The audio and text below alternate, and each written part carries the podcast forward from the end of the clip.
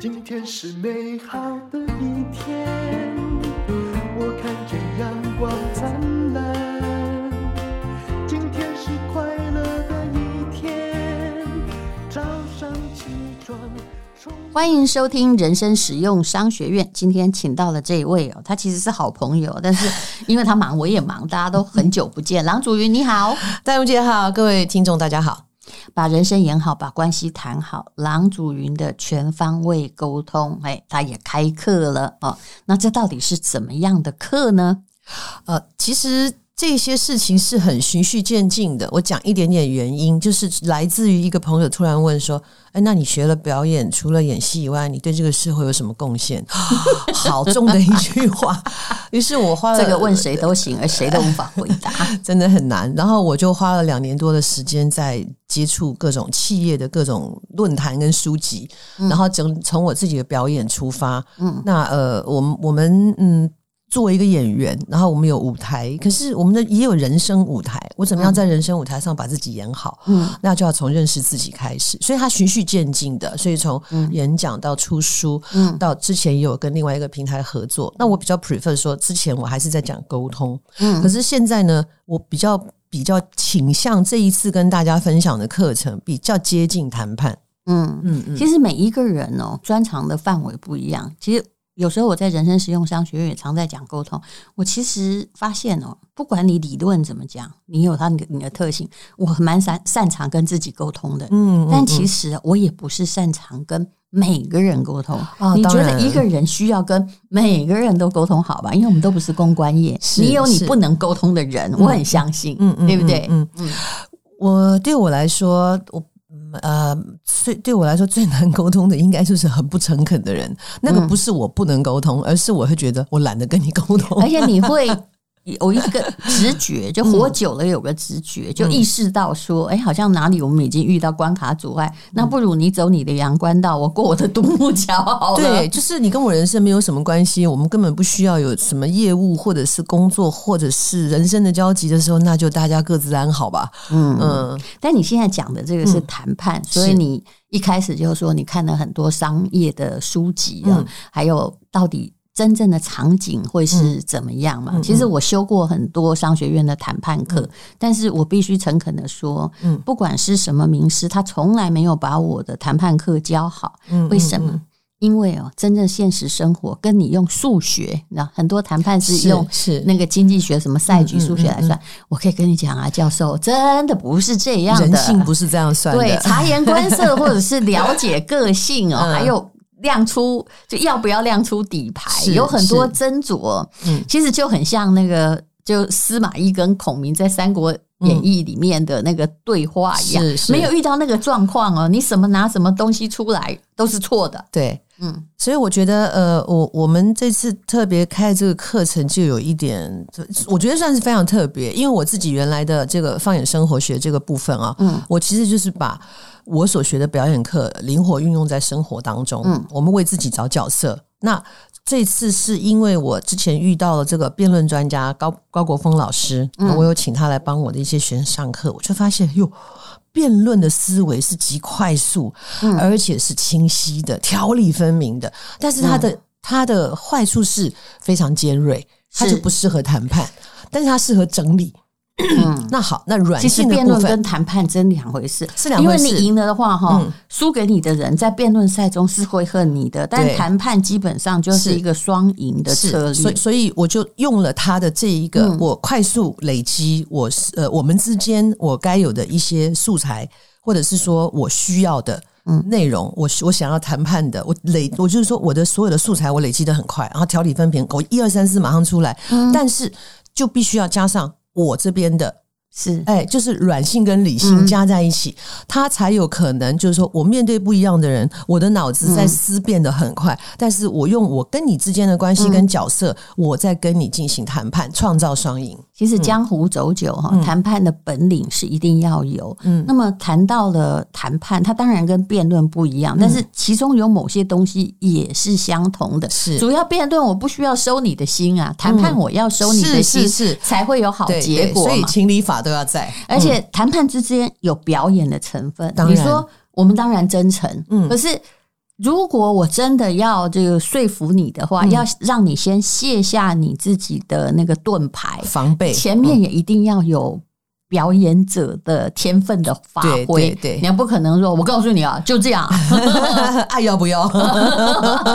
就算要，人家也不要啦。当然会有人质疑说，那我们又不是一个学表演的，事实上不需要，因为在我们的人际关系里面，其实我们自己一直在扮演不同的角色。是，那所以我在人生当中有这么多不同的扮演的角色，而且这些扮演的角色，大部分的人都可以处理的还不错，因为我知道我要怎么跟这个人相处，我知道我要怎么。跟这个人呃争取我我最大的赢面的时候，嗯，那我们就用模组来做啊，嗯，对，用模组就是怎么做？你举个例子，这个人啊，这个人哎，有一点老派，有点古板，怎么办呢？我讲的东西他可能不会接受，除了我准备的资料以外，好，想一想，他其实跟我祖父很像，哎，我是平常是怎么对付我祖父的？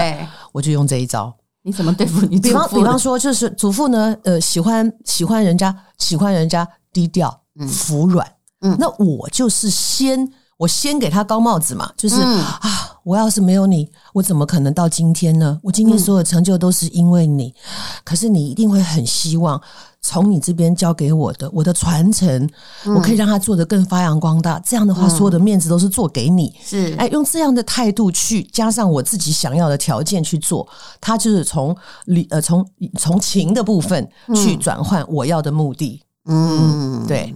但我们也有我们真诚的成分啊，当然有啊，讲的也把他当祖父了，对呀，多真诚啊，不用演呐，只是我们有时候会把一趴 说成了五趴，就这样子，对不对？就不会从零说成一百嘛，对不对？对，嗯嗯。好，那呃，其实把关系谈好很重要，但有时候啊，你有没有觉得我们有？在外面谈还比较容易，嗯，跟自己旁边最亲密的人或者是家人，嗯，你就感觉我好像不用谈了啊。我觉得普遍有个心态是啊，像我自己也碰过一个例子，就是呃，跟跟我的这个结拜弟弟啊，他在外面的时候，他对人是蛮礼貌的，可是对我有时候就很就很直接这样子。哎，那一开始当然我会觉得说，诶，为什么我对你这么好，我得到是这种待遇？嗯，后来他有一天跟我说，阿季，因为我在你面前我不用伪装。最讨厌这句话，对，蛮讨厌的。但是呢，也 对，不知道该不该感动，就是放他就是放掉了嘛。我不要那些礼教，不要那些什么。那但是他相对的就是，我在外面受到所有的压力，就会回到你身上。这就不是很多老婆听到的话吗？对，他说：“哎，你在外面啊。”有一次我还跟我老公说：“我说，哎，我看你做客服都蛮客气的哈，嗯嗯，那你就把我当客户好了。”他就大笑，你知道吗？可是你说的是真话，因为。你为什么对别人这么客气？回来就是就每天表演演都不演 啊！我没有要接受真性情哦，对对对，真性情让我不舒服。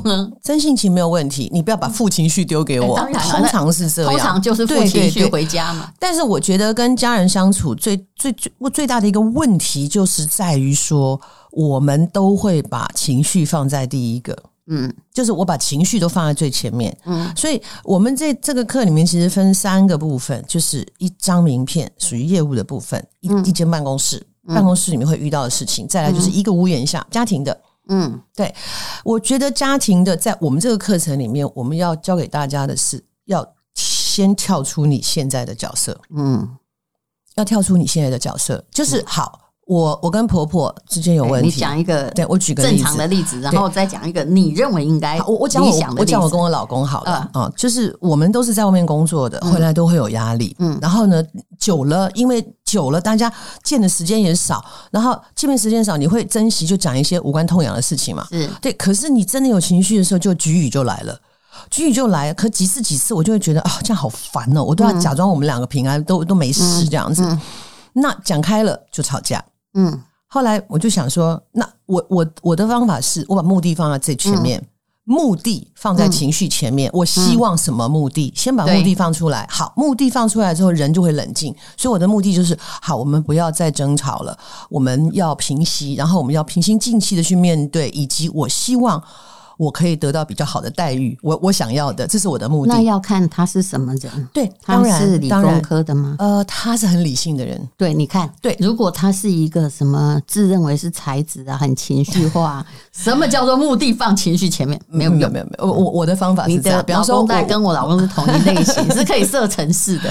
对，然后我就我就突然间，他又在那边呀呀呀呀呀，然后我不讲话，他说：“你看，跟你讲，你又不讲话了。”然后我就说：“唉，你比我大。”又是男生啊，对，而且你年纪比我大，经验比我多，你又是男生，你不觉得你应该要宠着我吗？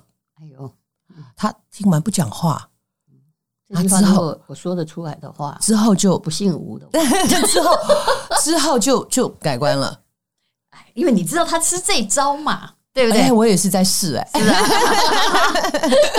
对。我们家这招也没用，但是我们家是可以设的。我会跟他说：“你现在这个样子让我不是很开心啊、嗯哦。那为了我们的家庭和谐，以后请你不要这样。”那我们那当时是解决一件什么事情？你知道那种理工科的，就是 很呃，也不是沉默寡言，他不高兴不说话，可是他脸色真难看，他都没有感觉，他自己觉得他，他一定觉得我没有，他自己觉得。他没有把负面情绪带回家，因为他没讲话。可是你跟他讲什么呢？他没反应，嗯、他就会表情又很难看。有一天我就说：“我为什么讲什么你都不理我啊？”哈，他说：“我有啊，我有点头。”我说：“你见鬼了！我在在厨房里面，你在看着他点头吗？”啊欸、他真的才悟到我看不到。是啊，你看看，是是是。所以你嗯，每一个人应该那那那个你老公应该是自尊心比较强的那一种。这种就有用，都有吧。我所以所以我们里面也一样，就是说从很多不同的个案跟角色，也就是说，我们给所有的模组给你了，那那其实从里面。人都要练习嘛，因为我常常我在演讲或讲什么，我就说我们给了这一些，不管我今天课程有多精彩，我所有的这个面向我都顾到。可是如果你不去执行，不去实验，不去试，谁会啊？我说我又不是哈利波特，如果我可以的话，每一个人来排队，我点一下，我吃爆了。对，嗯，你就是要去试试看嘛。A 不行换 B，B 不行换 C，对对不对？对，你你就会熟练嘛。不想甩他，对。我们像我们学表演也是一样啊，嗯、我又不是一开始就会演，嗯，maybe 天老天会给天赋。你们真的先去念表演，就是因为你们天生比较会演一点。我相信天赋有，但是不努力绝对没有，绝对没有。嗯，嗯，表演真的是跟人生一样，它是靠经验累积跟转换的。嗯嗯，嗯，我以前也没有办法跟别人这样谈啊，或者碰到很多人就不谈了不谈了拉倒啊，稀罕啊。但是但是经历很多的，你说挫折也好，挫挫败啊，或者是觉得说哎后悔。等等的，嗯，渐渐渐渐的，我就开始在思考这些问题。其实事情可以不用这样解决。对，嗯，这首先先界定我要不要，我想不想谈，对，这个很重要。再来就想说我怎么谈，对，然后不要让有一些情绪莫名其妙的杀出来，破坏你的目的。对，这个很重要。嗯嗯，我们常常就是被情绪左右。嗯，然后接下来就是什么？我我们自己回想自己的人生历程，我的情绪一出来，这个事情。它不但没有被解决，最重要的是它是反弹到自己身上。当然，就是第一个，你起码就会啊，我不应该这样做，我后悔。可我我因为倔强，我绝对不说。嗯，啊，下次还来。他一辈子都在后悔当中度过，那有什么意思呢？其实我们的沟通也是慢慢学来。像我刚刚讲说，我现在是可以设程式的。你要告诉他说这样做我真的很不高兴，然后嗯，请你以后不要这样做。哎，他会照着。但是我以前不是这样，我后面还会加但书，就说不然怎样？其实后来发现他就很讨厌别人，他觉得那是威胁，威胁。对，但我会说，我觉得那我是在告诉你我的底线。对，但其实他不需要那个不然。他他理工科前面成方程式给他，他就自己算了。对，不能跟他讲说，万一你有 bug 的话，就把这电脑销毁。不要这样，这个无助于关系，因为他只会听到后面那个。那你刚刚讲说，你用辩论加上表达，嗯、然后变成谈判，嗯、可不可以再举个例子呢？嗯，呃，好比说，呃，辩论是这样子啊，就是呃，我我跟你之间一定是站在不同的立场。首先就是不同的立场，嗯、然后我坚决维护我的立场是对的。嗯，那于是他就会有抽到什么鬼题目，你就要讲正面或反面、啊。可是可是这样的情势下，就变成说我是绝对带有攻击性的，我一定要攻你不备，我一定要讲你的是不对的，讲你的是糟的，而且我明知是自己讲的不是真理，只是为了我方利益，对，是吧？那那那这样子的一个氛围下面呢，即便你辩论能力再强，对方也不见得会跟你合作，他被你气死了。嗯，我被你讲的一文不值啊，好像我做什么都是不对的。那好，我所以，我只是取他的快速截取。那我这边呢，就是我分析我们的关系，我的赢面，我的目的。可是我的目的就不是要变赢你，我的目的是要跟你。创造你会觉得跟我一起合作是一个很爽的事情。谈判一定是双赢，一定是双赢，否则的话，对，那就没有下一次谈判。嗯，对。那好，比方说，嗯、呃，今天你要去跟这个上司谈升迁，或者是这个加薪啊，嗯、那很多人呃，可能一开始的题目就错了。嗯，那比方说，从我这边的角度来讲，嗯、我的目的是升迁跟加薪，我们就讲加薪，我必须要加薪。所以，从理性的判断，我要准备的就是说。在公司呃辩论的这个部分哈，我在公司我到底有多少价值？我能够替公司有多少的这个这个就就价值嘛？我就讲价值嘛。嗯、再来就是说我在公司的年资能不能也是其中的一个价值？嗯，我在这个公司在这一年两年，对，重视什么？嗯、他他要什么？他的目标我是不是能达成？我是不是能给他更新的思维？嗯、那再来就是我这一年来的表现，我有没有很亮眼的这个部分？还有一个状况要考虑。现在公司、啊、对我有有这样讲，公司的营运状态，你千万不要找错方式。当然，我曾经遇过找找错方式，我心里想说，哦，那你你不是，我心里会说，这也要演啊。嗯，我觉得，嗯，你真的是一个优秀人才，我想我们公司留不住你，那就。嗯嗯嗯没关系，祝你幸福。他都傻了，因为公司那个公司营运不好，对，他已经在危险的时候，你还来对。然后那那我的部分呢，我的思维就会变成说，除了刚刚那个以外，然后就好，你就要变成一个见风转舵的人。嗯，除了刚刚你要看公司营运的状况，嗯，你还得看老板心情好不好。嗯，然后还有对身边的人际关系，生病你也不要讲这些生病生气，在苦恼嗯，那。旁边的这一些，为什么我们要维持好人际关系？因为这些都是我们的呃很重要的一些一把一把的钥匙。嗯，他贴身秘书跟你很要好，哎，老板心情怎么样？嗯啊，我什么时候？哎，老板对于有员工谈加薪，他有什么态度？你知道，你可以收集一些资料，你可以问我啊，我我自己有小公司啊，不是我的我的意思就对我的意思的时候，就是有这些可以跟你对答。OK，好，那好，那有这些都准备了之后，也向准了时机之后，嗯，进去。跟老板谈，你要包括你的开头要怎么讲，还有要看那个老板的个性。对，我的那个诶公司治理的风格是跟我一位很好的朋友学的。嗯，那他是一位上市公司的董事长，他就以前反正嗯，我当时去念台大 EMBA 的时候，还教我很多东西。他就跟我说：“你看他整个很温和敦厚哦。”是，他可是是有一天我就问他说：“那公司的人要加薪怎么？”嗯，他说我公司的没有人敢来跟我谈加薪，加薪，因为我看得很清楚，嗯，你该不该加薪？如果你要加薪，你在年底的时候就会收到一封信，说你加多少。万一你打开，或根本没有那封信，嗯，那就表示我觉得你表现不好，不怎么样。千万这时候不要自己来提。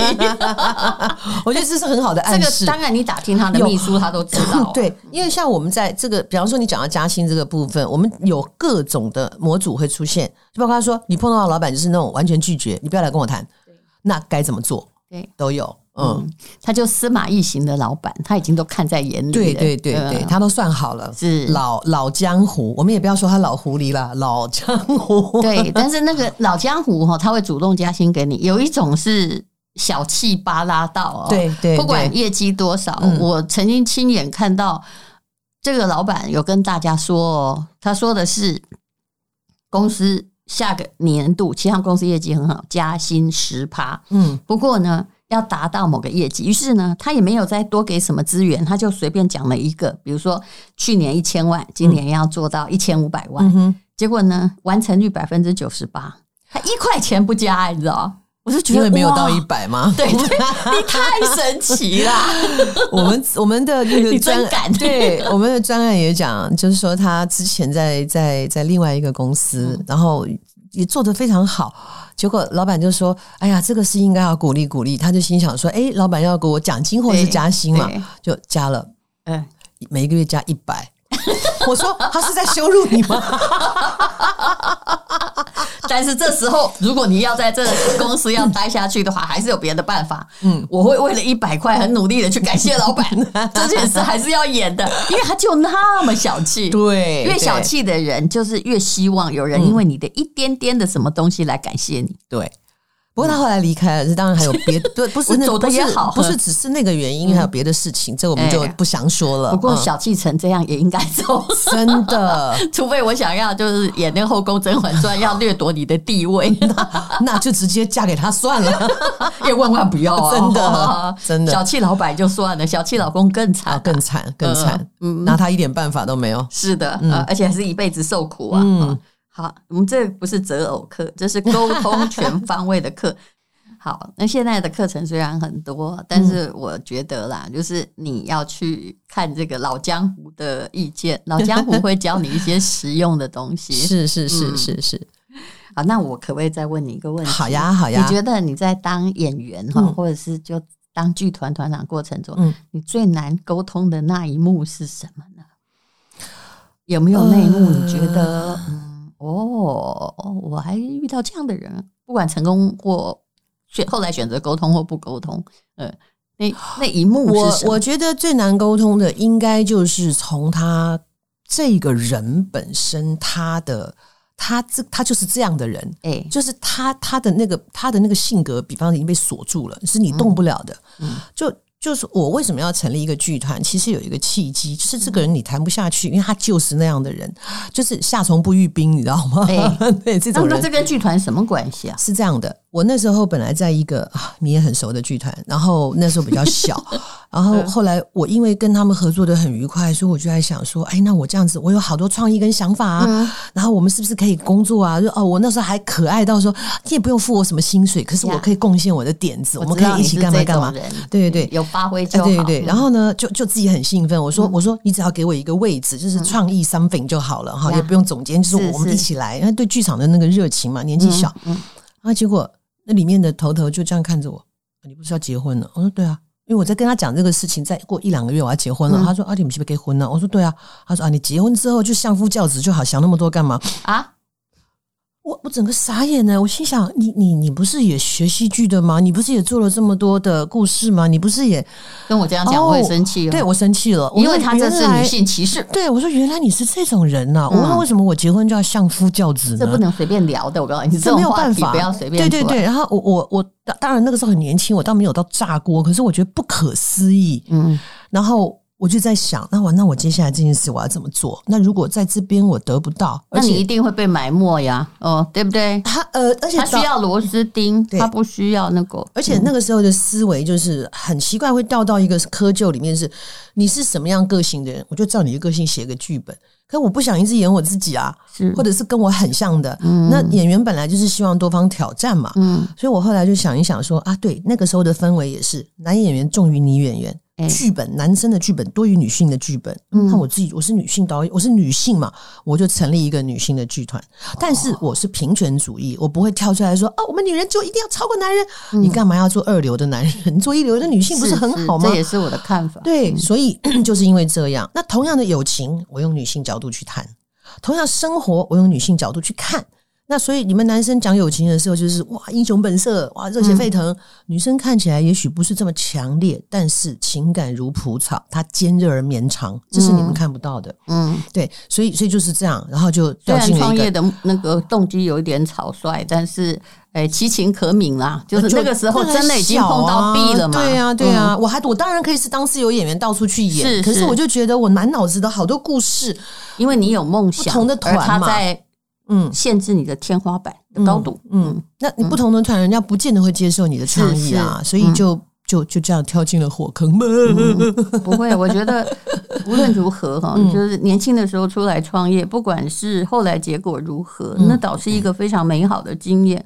但是我很相信你，原来我有，其实我没有去想说到底是哪个剧团，因为每个剧团我都认识。是是，如果一个人的他的不接受。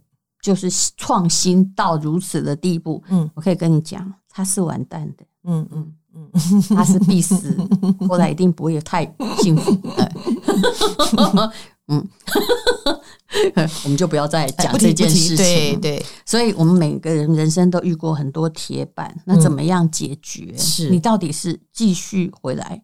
跟他谈判，嗯，还是你开始跟自己谈判了，那还是一种智慧。嗯、是，嗯，有时候跟自己谈判也是很需要诚实面对。对我来讲，因为很多人面对自己还是会逃避，他会说服自己说啊，不会啦，我不是这种人啦，哎，不要啦，我应该不会那样了。但事实上，我们最常说谎的对象真的是自己。哎，是，对我做表演课这么多年，真的发现是这样。所以我有时候会觉得说，哈，嗯。我是擅长跟自己沟通，这是我唯一的长处，并不是真的别人哦。嗯，就如果你真的擅长跟自己沟通，你很搞得清楚自己的想法，跟别人谈不下去就不要谈啊，谈得下去就一定要把它谈好。对对，因为你了解你自己，了解自己太重要，这是这是初级课程哎。是，嗯，也许了解自己才是一个真正的生存宝典。先了解自己的立场吧。没错，我我常常跟别人讲，就是说你要了解你自己，你才会找到办法对付你自己，然后移动你的懒惰的屁股去实现一些你该做的事情。嗯、是，谈判跟辩论是的确不一样。我知道，如果要说服我，我也可以天花乱坠，从小打辩论赛，可以拿到很多的，就是哎，去攻击对方，让 让得分的那个要点。是是是，可是这样又怎么样呢？嗯，我们人生毕竟不是抽到什么题目哈，我就说那个好。其实那个我。我说不下去，对，真的会有一点，对对。但是因为毕竟我，我基本上不支持，怎么样？就除非我们碰到夏虫嘛，那那那个，但是夏虫也有跟夏虫沟通跟斡旋的方法。嗯，对。其实谈判我们这个社会很欠缺。我前不久哈，有关于我其实很少讲到选举，但我讲的是那个皮面的现象。嗯呃。前不久我就看到一个说法说，哎，每个人都叫别人为大局考虑，为大局考虑。嗯嗯、其实那个大局考虑不是大局，是叫你为我考虑。对对对对对。那所以，如果你的立足点是这样，我的答案是大就谈不来，谈不来。对大局的定义有问题。对呀，大局不是你。对，如果大局是真的让老百姓好好安居乐业，那这个我就可以接受。嗯，对呀。但是一切很难啦，对，嗯，好，非常谢谢郎祖云，谢谢。他带来他的课程，这是在知识卫星，知识卫星，然后限时低于四折，那这里有人生实用商学院的专属折扣码，嗯，请看资讯来连接，谢谢郎祖云，谢谢，也可以到我的粉砖上去看一下，嗯，谢谢大荣姐。